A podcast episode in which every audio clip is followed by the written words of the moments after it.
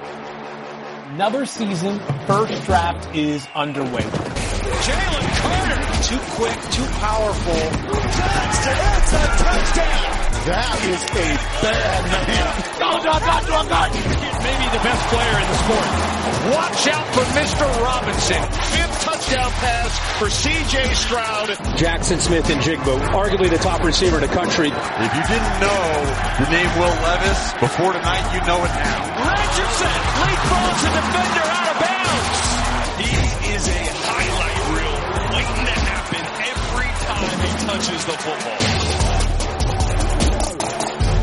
Guys, we've made it. It is finally the week of the 2023 NFL Draft. It is our final first draft before the events begin on Thursday night in Kansas City. I'm Field Yates and I will be here in Bristol during the draft, but two of the most important voices that you will be hearing from throughout the three nights of the NFL Draft are Todd McShay and Mel Kiper Jr. It's always great to have the two of them on the show because they are the stars of the show. And, you know, we've been going through all these different angles for the past couple of months as we have endured another season of first draft. But Mel and Todd, we are finally close enough to the draft where we can just focus in on the big general main topics. But I got to ask the two of you, and I'll start with you, Mel, like just what is the feeling like at this portion of the draft? Is it anticipation? Is it homework crunch time? What's going through your mind 72 or so hours out from the first pick? Get us to Kansas City as soon as possible, right, Todd? Just get us to Kansas City and get this thing going. I mean, we've been talking about it for months and months and months. I hope you don't know who's picking second, third, fourth. I hope there's a lot of mystery.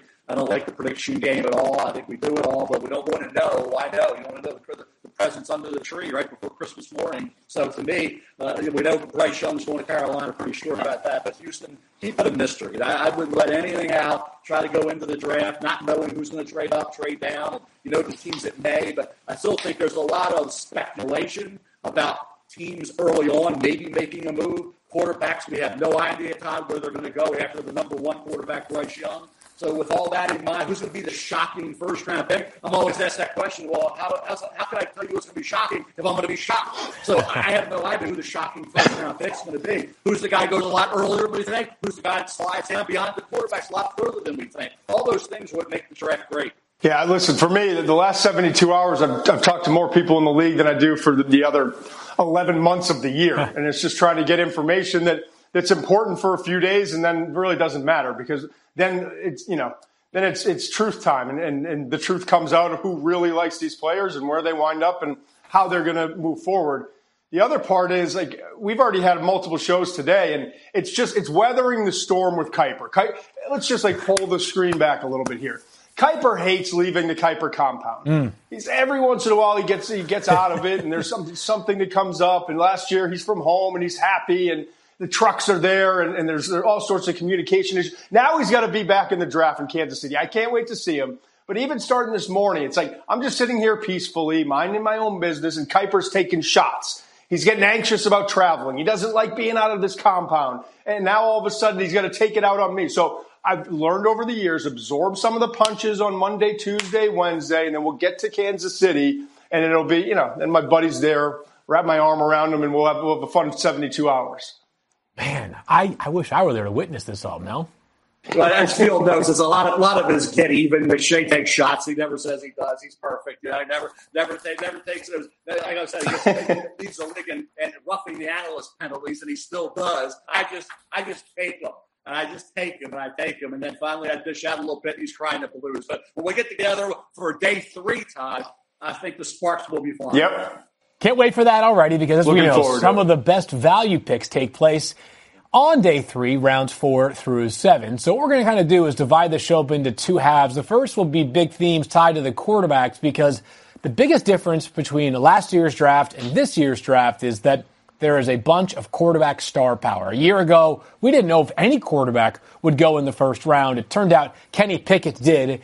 That was it. This year, we're wondering if we might have the first time ever where we could have four quarterbacks go in the first four picks. So some of these questions, again, are ones that you guys have answered a hundred, maybe even a thousand times by now. We feel pretty good about who is going number one overall. So Let's talk about number two overall instead, Todd, because if we think Bryce Young's going to be a Carolina Panther, that leads to some intrigue with the Houston Texans. What's the latest that you have been hearing as you've worked the phones over the past few days and what they might do? I don't think CJ Stroud's going to be the pick. He would be the pick for me. For Houston, it sounds like that they want to go the defensive route, possibly trading out of number two, but I, am not getting that sense. I, I talked to seven different people, people inside the league, some other sources that are well connected over the last 72 hours on Friday, Saturday, and Sunday. And all the information I'm getting is that Houston is looking at the defensive players. The thought process is this. Maybe at 12, you can get an Anthony Richardson. You can get a Hendon Hooker, who, by the way, they've done quietly a lot of work on in the last week or so, a lot like they did with Derek Stingley a year ago. Remember, everyone thought that the first corner off the board was going to be Sauce Gardner. They went with Derek Stingley. Sauce Gardner goes on to be Defensive Rookie of the Year but they made a couple visits, a couple last minute things. The information leaked. I'm not saying Hendon Hooker is going to be the pick at 12, or if Houston doesn't trade back from 12 to, to try to get more picks and also get Hooker, but there's something there to keep an eye on. And the point is at 12, you're not getting Tyree Wilson, Texas Tech defensive end, who I think it, it, I'm hearing more links to Wilson than I am the other edge rusher and Will Anderson from Alabama. So I think it may come down to picking it two taking the best edge rusher on their board. And then maybe at 12, you go the quarterback route or you continue to, to build this team. You know, DeMeco Ryans the head coach, comes from a San Francisco organization that saw what Nick Bosa could do. I'm not saying there's a Nick Bosa in this class, but Wilson's the closest thing in terms of stature, frame, and the way he plays the game with power. Almost 36 inch arms, over six foot five, 271 pounds, and plays with quickness and power. So if Houston goes defense there, then Field and Mel, the, the question is, A, do they get a quarterback leaving the first the first round, or are they going to wind up looking at Davis Mills and Case Keenum and say, you know, that's what we're going to go with next year, quarterback, which is crazy to me. And B, where does CJ Stroud fall? Because all the information I'm, I'm, getting is that Will Levis is going to be the pick at number four for the Colts. So if a team doesn't trade up like a Tennessee into the number two or three to get Stroud, we could have a scenario where Stroud's sitting on the board at number five to Seattle or even number six to Detroit, which is not something we expected even a week or so ago. Yeah, Todd and Field. I, I really think when you're if you're Houston, the fragility of the quarterback position in terms of the draft, if you're going to risk losing your guy and waiting until 12, it's risky. Moving up from 12, there's no guarantee. And who's the sliding quarterback that they want? Hendon Hooker, you probably sit at 12 and get. So, you know, are they going to end up with both Wills? I thought at one point it could be Will Anderson Jr. and Will Levis. Now you're Tyree Wilson. I'm thinking Tyree Wilson to me at that point is a major reach. Even on your ratings sport, Todd, I think it would even be a stretch. Well, mine would be a major stretch ahead of Will Anderson Jr., who I've said all along. I said this back in December. He's not a special player. He's a special kid. He's not Von Miller. He's not Myles Garrett. He doesn't have that kind of bend and that kind of explosiveness. Can he be a 10 to 12 sack a year guy?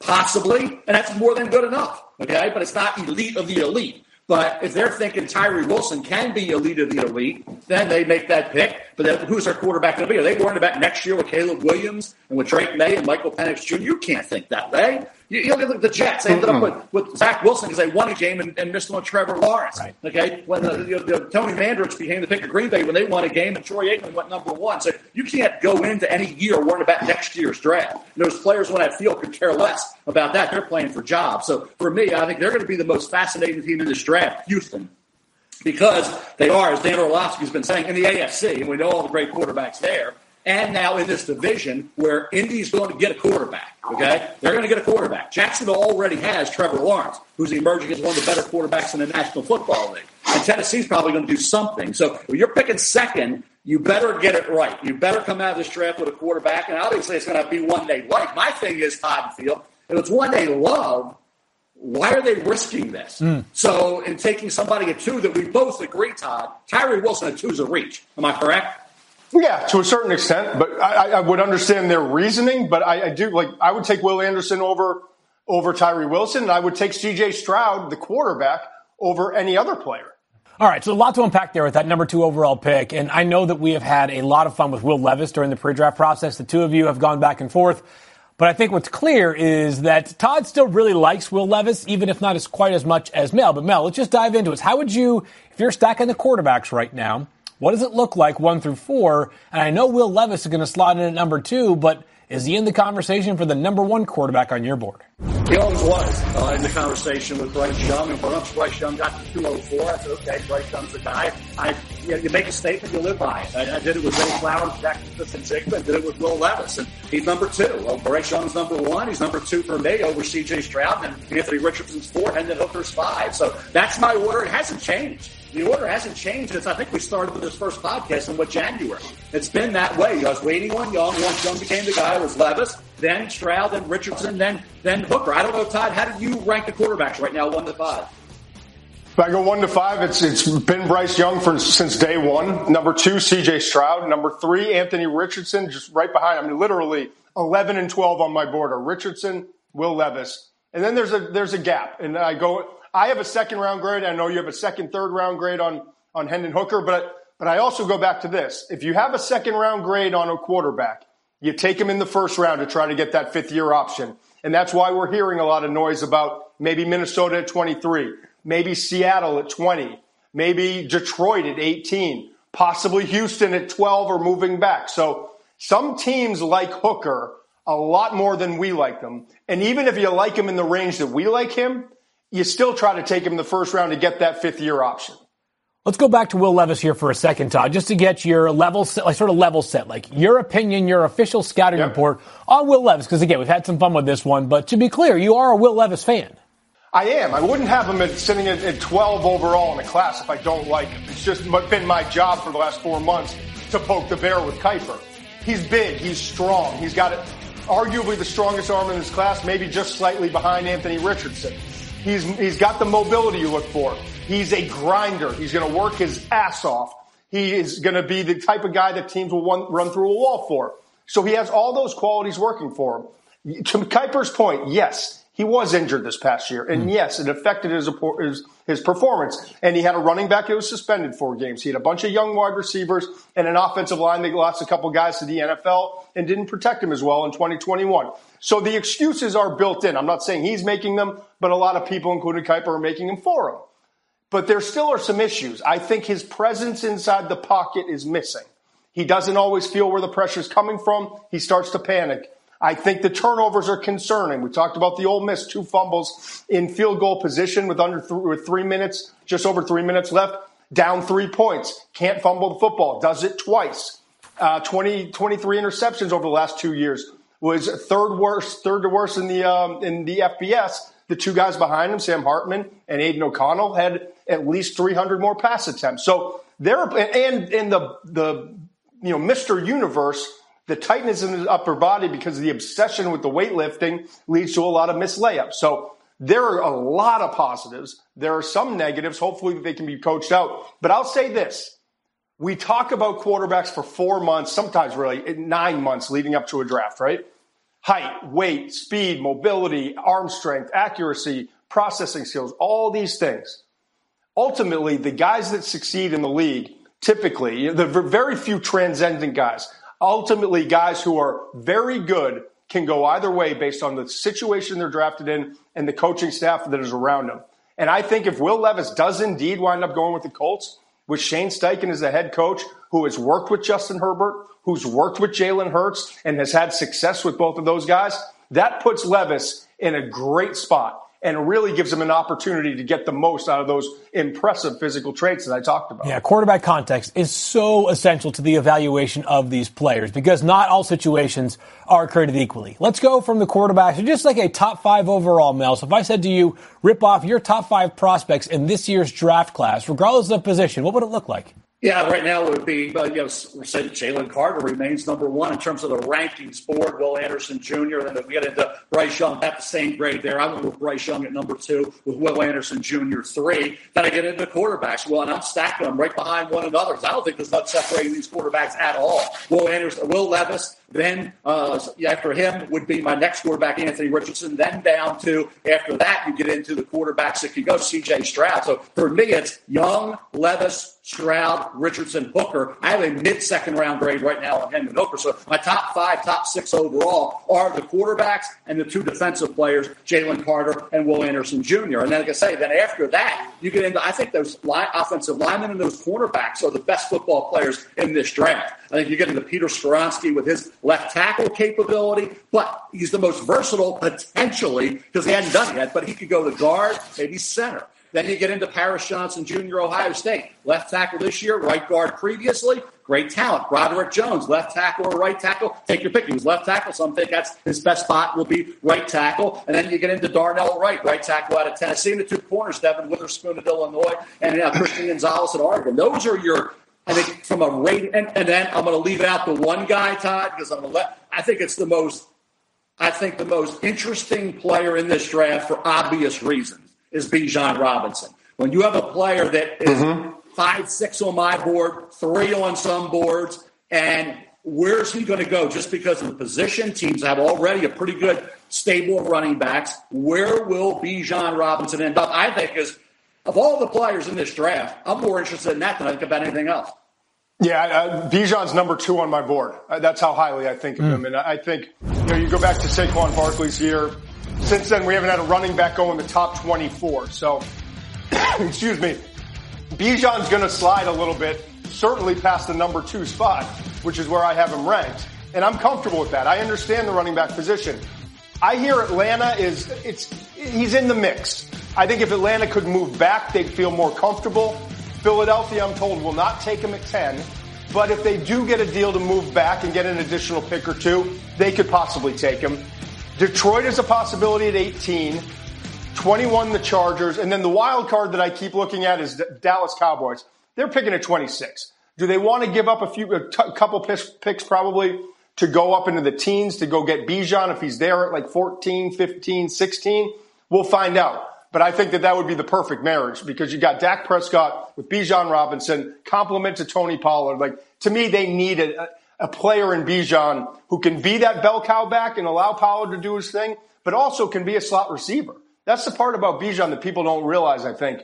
He, like Christian McCaffrey, that kind of role is feasible and probable for Bijan. That's how talented of a route runner and pass catcher that he is. I want to dive into the running backs a bit more in just a moment. And I'm also going to get into some players that we think are rising and perhaps sliding down boards in just a bit. Before we do that, though, our friends at Geico ask, how would you love a chance to save some money on insurance? Of course you would. And when it comes to great rates on insurance, Geico can help, like with insurance for your car, truck, motorcycle, boat, and RV. Even help with homeowners or renters coverage. Plus, add an easy to use mobile app, available 24 hour roadside assistance, and more, and Geico is an easy choice. Switch today and see all the ways you could save. It's easy. Simply go to geico.com or contact your local agent today. And for the ones who get it done, Grainger offers high quality supplies and solutions for every industry, as well as access to product specialists who have the knowledge and experience to answer your toughest questions. Plus, their commitment to being your safety partner can help you keep your facility safe and your people safer. Call Grainger.com or just stop by.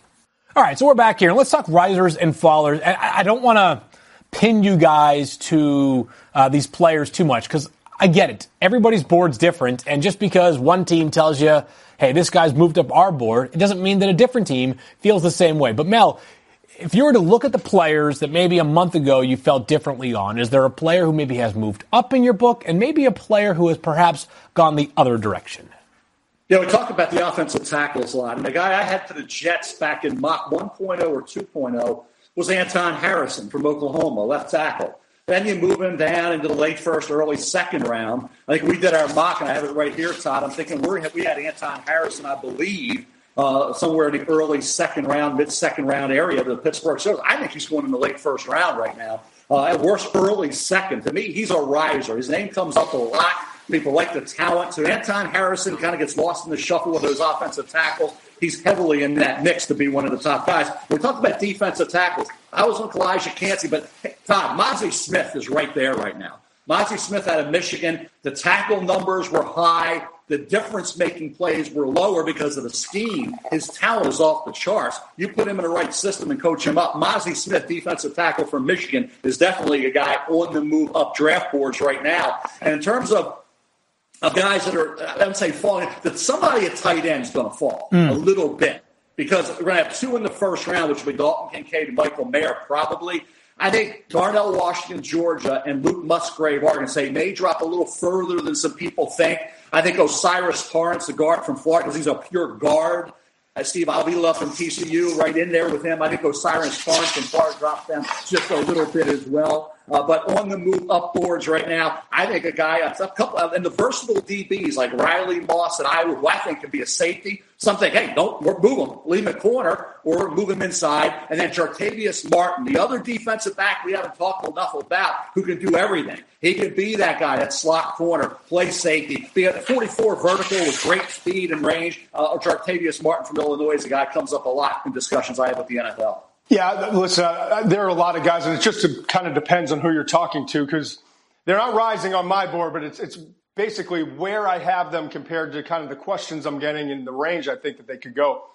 I'll give you a few names. First of all, Steve Avila, you just mentioned him, the guard from from TCU. I'm not saying he will go late in the first, but he could. You know, we've had surprises in, in previous years, even going back to the Patriots pick last year, late in the first round.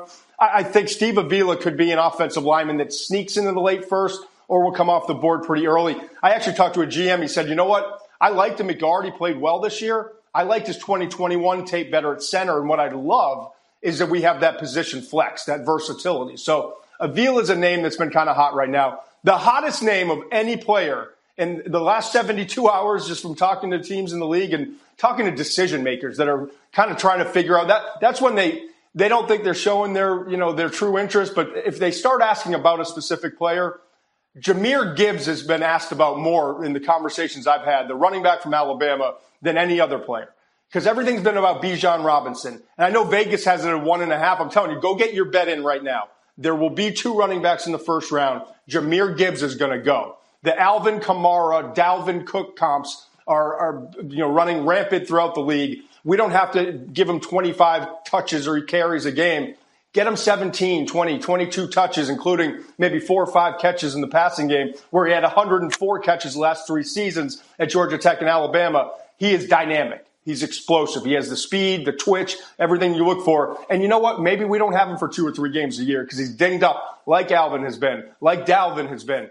But the games that you have him, the vast majority of the time, he's going to be a huge difference maker. So that's another name. Jahmyr Gibbs going in the first round.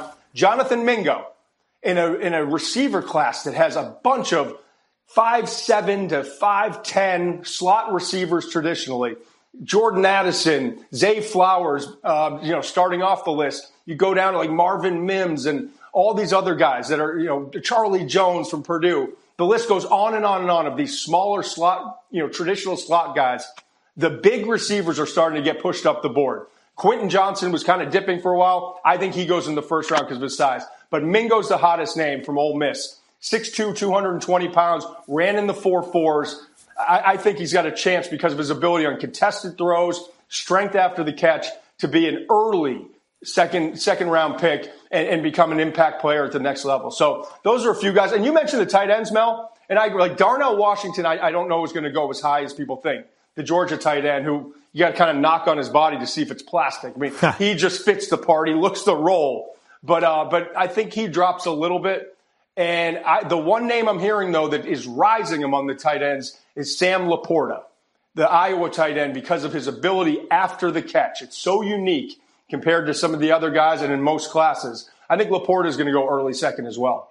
Yeah, just to piggyback off what Tom's saying, feel real quick. Uh, John Michael Schmitz, the center at Minnesota, just a yes. good football player. He's a veteran. He's getting a, his name comes up a lot for me, Todd.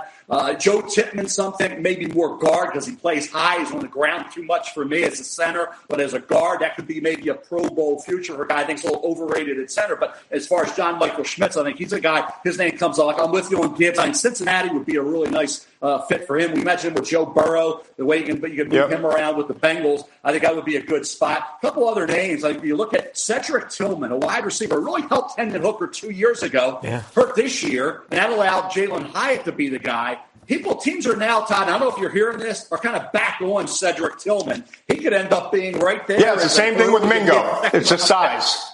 Yep, I'm hearing the same thing. Mingo rising and uh, Quentin Johnston rising, and the next name I hear is Cedric Tillman. So I think Tillman's going to be a lock at number two. I talked to two different scouts in October before the injuries started piling up this past year, and, and wasn't able. I think he only played in six games. It was kind of lingering all season long.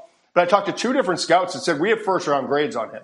So getting him somewhere in the second round, he's going to bounce back from that injury next year. It wasn't anything with long term damage. So I think that, that Tillman, absolutely in a class full of smaller receivers, is going to get pushed up when when we get uh, get there on Friday night of the draft, rounds two and three. Let's talk team specific now, and these are kind of fun questions because we talk so much about the prospects in the show, and for every good reason available. But let's talk about some of the teams because we're silent, finally so close to this exercise being underway. Mel, do you think there is a team that comes to mind that you think has the most pressure to get things right in this year's draft? Whether it's because they're knocking on the doorstep of being a Super Bowl contender, or they've got all this draft capital, or any reason that you feel is justifiable for a team being a bit under fire to really get this one correct? I think it's Indianapolis and Chris Ballard. I really do. I think they're the team that we've always heard has all the personnel ready to win a Super Bowl. Yeah. And everything's in place. And they get the great linebacker back. They get the great running back back. They had injuries. I get it. When you get some of your focal point pieces, your key centerpiece is hurt. I get it. That affects your football team, especially when the quarterback's not getting it done. And since Andrew Luck, they haven't had any uh, so-called luck, I would say, and good fortune at the quarterback position. So again, the Indianapolis Colts, everything needs to come together certainly from an injury standpoint, stay healthier. But the personnel may have been a little overrated. That's the or, but not having the quarterback probably contributed to that as well as the injuries to the guys I mentioned. So I think when you look at the Colts, they got to get it right. They're sitting there at four. What do they do? Their team, we kept saying, boy, every time you make predictions in August, Colts are right in the playoffs. And if that quarterback comes through, they're going to be in maybe the Super Bowl mix. That hasn't happened. So I think the Indianapolis Colts will be that team. And as I said before, Houston, they got to get it right. They got it. When you got the second pick and the 12th pick, you got to figure out a way to get this thing right, especially in the AFC where quarterbacks are dominating. You got to figure out which one after Bryce Young is your guy. You got to, Todd. What do you think? Are you going to be picking first or second next year and get Caleb Williams or Drake Maye? You can't think that way. Now, it may end up that way, but you can't think that way now. Yeah, I'm going to go to the NFC North, uh, and I, am going to put pressure on these two teams just because there's opportunity. Mm. It's kind of up for grabs right now. Aaron Rodgers leaving the you know the division going to the New York Jets, and I think he's going to be a Jet in the next 48 hours. But when you look at the, the North, you've got Detroit making a kind of a surge, right? They, they showed great promise on the offensive side last year. Got to get it right on the defensive side, but they seem poised. They've got four picks in the top 55 and five picks in the top 81. This is an opportunity. You know, you get an opportunity to bring in a defensive stud with that sixth pick. They could go quarterback and, and look towards the future. But uh, it would be awfully tempting to keep rounding out this roster with a with an impact defensive player at number six. Could go edge rusher, could go cornerback, get the best cornerback in this draft. I'd love to see Devon Witherspoon and that Aaron Glenn defense coming out of Illinois, the physicality that he brings. And then maybe they sneak in. Maybe it's Bijan Robinson at running back, or even Jahmyr Gibbs, you know, a, a uh, kind of an impact running back in the, in the second, but he still have three other picks in the top, what, 81 overall. So I think Detroit has an opportunity and Chicago has an opportunity. The Bears, I love the move they made. They got their wide receiver, number one wide receiver in the in the trade with Carolina. They got a bunch of additional picks. They have four picks in the top 64. So when, when you look at it, you got an opportunity to solidify the offensive line and get better. Like that Eberflus defense needs a three technique. Mm. Can they find one in the first round, or are they going to have to move up and get one early in the second, or, or, or, even back into the first round? Whatever it is, they need another edge rusher as well. So solidifying the lines, I think, are going to be critical for, for the Chicago Bears. And we'll start start at pick number nine, where I think Paris Johnson, if not Peter Skoronski, could be the pick at, at that number nine spot. So you guys study these teams and these prospects all year round. But Todd, when you think about doing a mock draft, obviously the point of a mock draft is to not hit all 31 selections. No one ever will, but you're trying to do your best to give a general forecast about how things will shake out. Is there a particular slot this year that because of where it's at, the team it is, uh, the run on, on, on players at a particular position that could go ahead of that pick, you're having the hardest time pinpointing? And then tied to that, is there a team that is always kind of keeping you on its toes more than others that you feel like is prone to be the wild card in the draft or in the first round of the draft? Yeah, I, I think it gets interesting at like 10 and 11 in this year's draft because I, I do think there are eight or nine guys that Mel just went through. You've got the quarterbacks. You've got Tyree Wilson. You've got Will Anderson, the edge rushers. You've got Jalen Carter, who could fall to nine, by the way. You know, Jalen Carter, the Georgia defensive tackle, because of the character and the football character issues, could wind up falling more than people think. So just keep it, keep that jotted down, if you will, Field. Mm-hmm. But anyway, add him to the mix. Then the offensive linemen and the cornerbacks. They, I think the offensive linemen could wind up going a little higher than we think. You know, with, with Skoronski and Paris Johnson maybe being off the board by pick number nine. There's a possibility of that. And if that's the case, that now you get to 10 with, with Philadelphia. They could go offensive line, defensive line, but uh, who's their defensive line that you want to draft? Are they reaching a little bit for Lucas Van Ness at Iowa? Nolan Smith, I've heard, you know, rumors about that from Georgia, but I've also heard Nolan Smith could fall into the 20s. So there's a lot of different opinions on, on Nolan Smith. Offensive line, it would be more for the future than it will necessarily right now, but Peter Skoronski could be a possibility. Plug him in at, at uh, right guard. So we'll, we'll see what happens there for the Eagles. But then Tennessee at 11, I, the most interesting conversations I had were other teams this weekend about Tennessee because I talked to two teams that have had conversations with Tennessee about moving up. I talked to another team, and I know of another team, both in the top 20 picks, that have talked to Tennessee with perim, like setting um, preliminary discussions about what a trade would look look like to move back from that number 11 spot. So they're kind of like they're hedging their bet, which every team should do at this point. But there's a lot of aggressive talk, and then there's retreat talk from that 11 spot. To answer your question about the team that I never get right, Seattle's been tough in, in past years. I was I was I felt good about it last year, but they they'll throw you a curveball. I live here in Boston, right? Mm. You'd think I I know Bill a little bit. I, you'd think like with the people I know in the organ, I get nothing. I get nothing. The only pick I've gotten right, I think, in 20 years of doing this was Mac Jones, and it was a flyer. You know, he may be there at 15. I, I guessed at Mac Jones. Maybe there's a possibility, right? Right. And he uh, and I'm sitting there, pick 12. Don't don't move up. Don't let anyone move up. 13, come up, please, please, please. 14, and then 15. I'm like, oh, holy, you know, and he, and he goes. But I'm telling you, like 21 other years of doing this stuff, and I've never gotten a Patriots pick right. And they're the first team almost every year. Mel, I don't know about you, every year where I'm going off of my top 350. I'm looking in my, my sub lists and like the three, 351 down to like 1100 of guys. And I'm going through alphabetically, like, who the hell is this guy? You know? And it's some, some rugby player from wherever. So the Patriots are always keeping me on my toes. So I, I appreciate that, Bill and company. Mel, how about you? Is there a team that comes to mind in that same category? Because I gotta say, I, I think Todd's not alone. Like the Patriots are always the team that whatever you think's going to happen, they'll find a way to ensure that yeah. the script will go off script. And Mel will go off script in just a couple of minutes, by the way. But who's the team that maybe has made things difficult because you've been doing this forever? You you you practically created mock drafts, Mel. I know a monster, right? A monster was created. Um, I absolutely, this Field Todd, I absolutely hate that final mock draft we do the morning of the draft. Todd always kicks my butt. He always kicks my butt, and he always lets me know about it on day three. And you know, like I'm going to get those players for 2024 while you're kicking, you're showing me your mock draft. Hey, clip that off, would you? 2024 guys. Uh, but the, but to the point what Todd was saying about this pick, that pick, you hear so much and your head's spinning. This guy could go here, but he could drop to the 20. This guy could go here, but it's always a but. And that's where I say, and, and we're sitting there, I would be lying to you if you're not sitting there saying, oh, who do we mock to this team? It skews everything. It should, it, it distorts our rankings. It's more about where's your rank a player and where you mock them. So I, I, I, hate sitting there on draft day when picks are happening. Who, who did I give them? Well, who did I give them? Well, that shouldn't even come into your thought process, but it does because we had these ridiculous early morning of the draft mock draft. So uh, a million of them are out there. So I hate doing it. I hate worrying about it. I hate even referring to it. I wish it didn't exist. That's the one part of the process I despise is that final mock draft. I agree, man. If, we, if I could get rid of that, I would do it in a heartbeat. Oh, I always no. said you Morton know, Schefter should be doing the mock drafts. Yeah, right? how many do they do? Kick your butt every year. Not, not, not.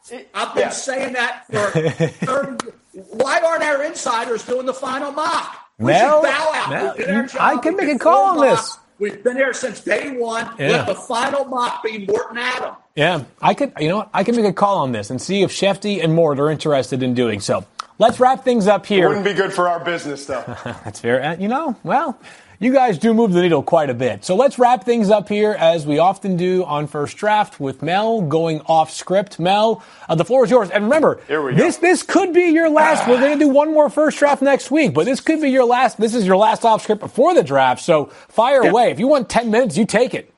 No, no, I don't need ten. I just I'm just looking down here. Todd, goes for 20 minutes. They talk about Seattle. Seattle's one of those teams I looked at. Where's the defense? Where's the defense? Okay, where's the beef? Where's the guys that can stop the run? Where's that defense going to get that massive improvement they need? They were in the playoffs. They surprised people. They got this luxury bonus pick, right, at five. What are they going to do to get this defense a lot better?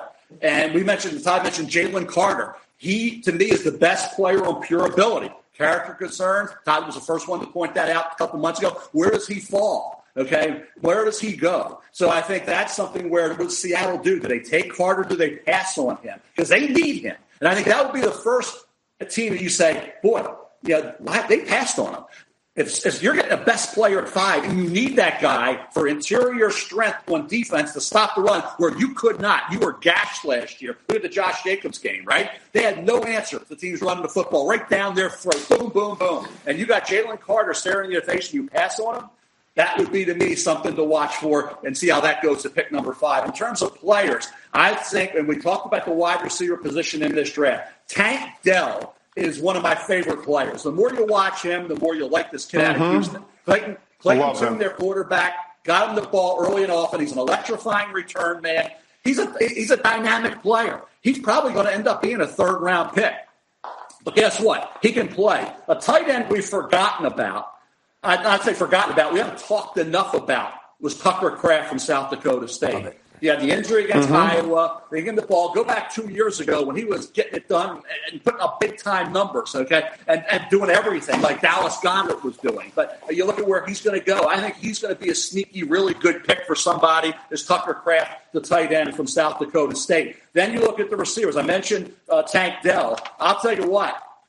A lot of people are high on Rashee Rice from SMU. Rashee Rice, probably second round coming out of SMU. And I'll give you a name, Todd that I'll see what you think. Here's a guy that I think goes fourth round. That will be a guy we're going to be talking about on day three. Maybe one of my best available players at that point is Jason Brownlee out of Southern Mississippi. He had a great year this mm-hmm. past year, averaged over 16 yards a catch with eight touchdowns. Really good year. Was a former uh, a JUCO transfer. Comes in there, does a heck of a job. He's 6'2", 198 with long arms. Tested out tremendously well athletically with nearly a 40 vertical yeah, quarterback good getting the ball when he was open. Jason Brownlee, Southern Mississippi wide receiver, is a guy third, fourth round. Could be a name to think about there as a kid who can certainly play, get the job done. Tyler Steen, transferred from Vanderbilt, Alabama on the O line. Actually yep. played some defensive line at Vanderbilt early on. Some people think he's a guard. He had played a little right tackle early on, left tackle. Got that versatility. Tyler Steen goes in the second round. And, uh, and I mentioned John Michael Schmitz from Minnesota earlier, a, a center moving up into that mid second. But Tyler Steen from Alabama, I'll tell you what, his name comes up an awful lot in discussions with NFL people this week, Todd.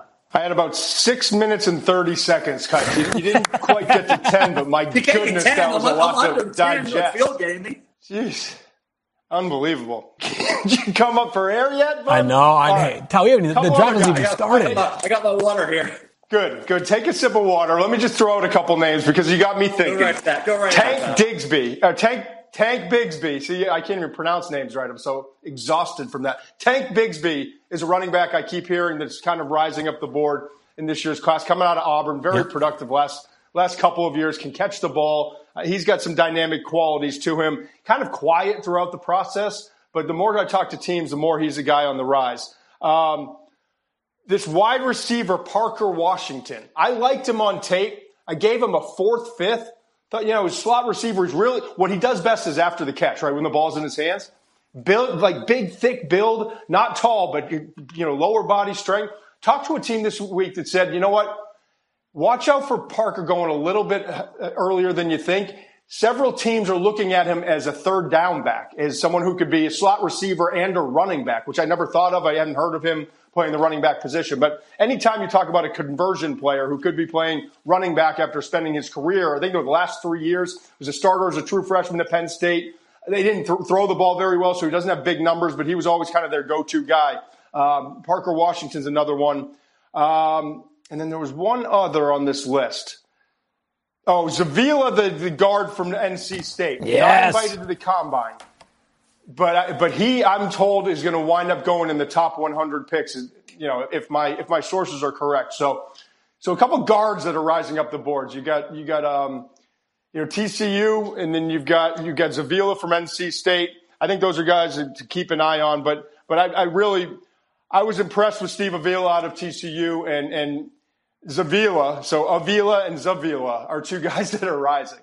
And I mentioned this in one of our Sports Center specials last week for Zavala, not Steve Avila. For Zavala, his dad has appeared on Chopped, an all-time legendary great television Yes, show on I the Food that. Network multiple times. So I think he's won twice as well, which that's very difficult to do because impressing those judges for six separate meals is a very I knew you'd order. bring this full circle. You know, it's all, it's all I was care. It's all I cared about was finding one way to fold that nugget into the first draft podcast. You guys are welcome to use that on the NFL draft broadcast, which of course you can watch in its entirety on ESPN and ABC. There are no men whose opinions I respect more about the NFL draft than Mel Kiper Jr. and Todd McShay. They are the ghosts of this industry. First draft is done in our pre-draft coverage. We're going to be back next week, but make sure you absorb all their information for seven rounds over three days. For Mel and Todd on field, we'll talk to you guys next week to wrap up everything we can't wait for Thursday night.